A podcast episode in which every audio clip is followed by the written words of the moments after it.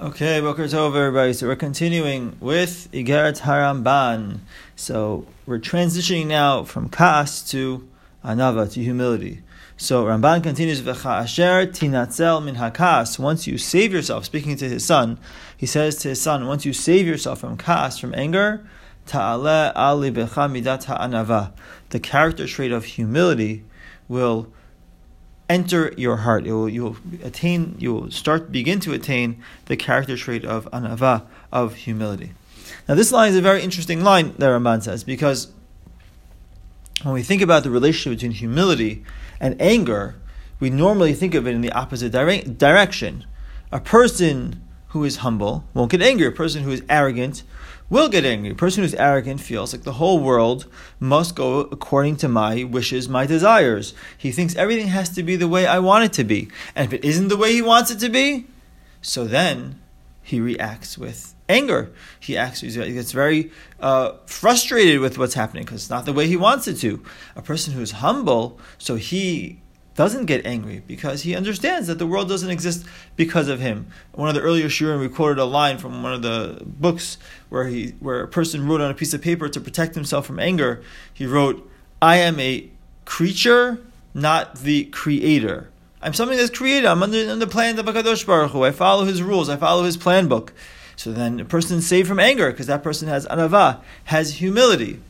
Another relation between anava, between humility and anger, is that a person who does not have anava, a person who's arrogant, is constantly dependent on other people to affirm his feelings about himself. He constantly needs attention from other people. He doesn't live in an internal world. He doesn't live a world that is satisfied by his, his, his, mere existence, or his really more importantly, his satisfaction from his the fact that he's a serv- he's a servant of Hashem.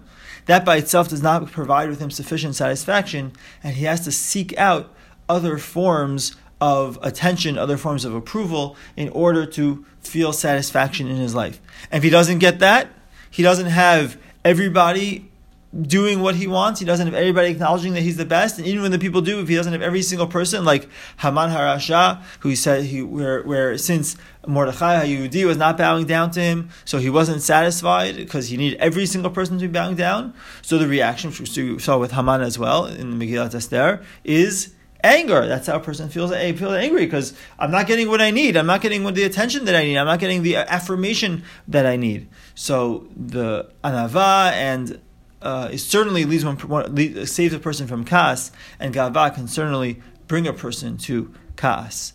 But here, Ramban discusses in the opposite direction. He says, "Kasher tinatzel min hakas." When you save yourself, you've distanced yourself from anger.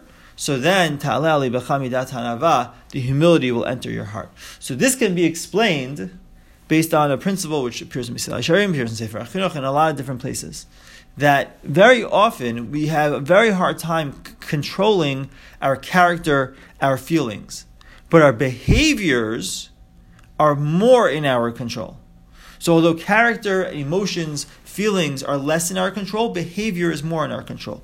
So, by establishing positive behaviors, meaning distancing ourselves from anger, so then our behaviors spill over into our character our behaviors can form, can shape our character. So when a person trains himself not to get angry, it could be even on the behavioral level, I mean, just in his, not necessarily in his understanding, but only within his behavior.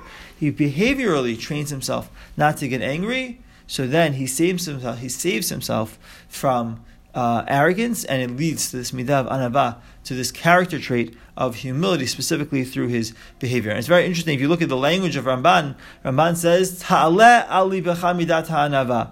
The anava will go up. Uh, it sounds like the anava is is going to go up. By its own, by itself, this character trait of anava will enter your heart on its own. So it sounds like the way Ramban is describing it is that a person has a almost like a natural state that of potential to be a humble person, but person's behaviors can get in the way. Person acts in an arrogant way. So the more he acts in an arrogant way, the more he begins this feeling and this understanding that the world depends on him, the world revolves around him, everything has to be exactly the way he wants. And then he gets more and more frustrated. So, but if a person distances himself from that. So then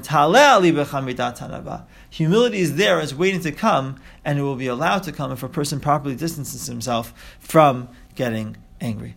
Okay, Rabotai. So Bezar Hashem, in the next shiur, we'll get more into this midav and avad, midav humility, and how humility is really the gateway. It's really the beginning for all other or many, many other fantastic uh, pers- uh, qualities, uh, midot, character, character traits, and characteristics. Have a wonderful day, everybody. Kol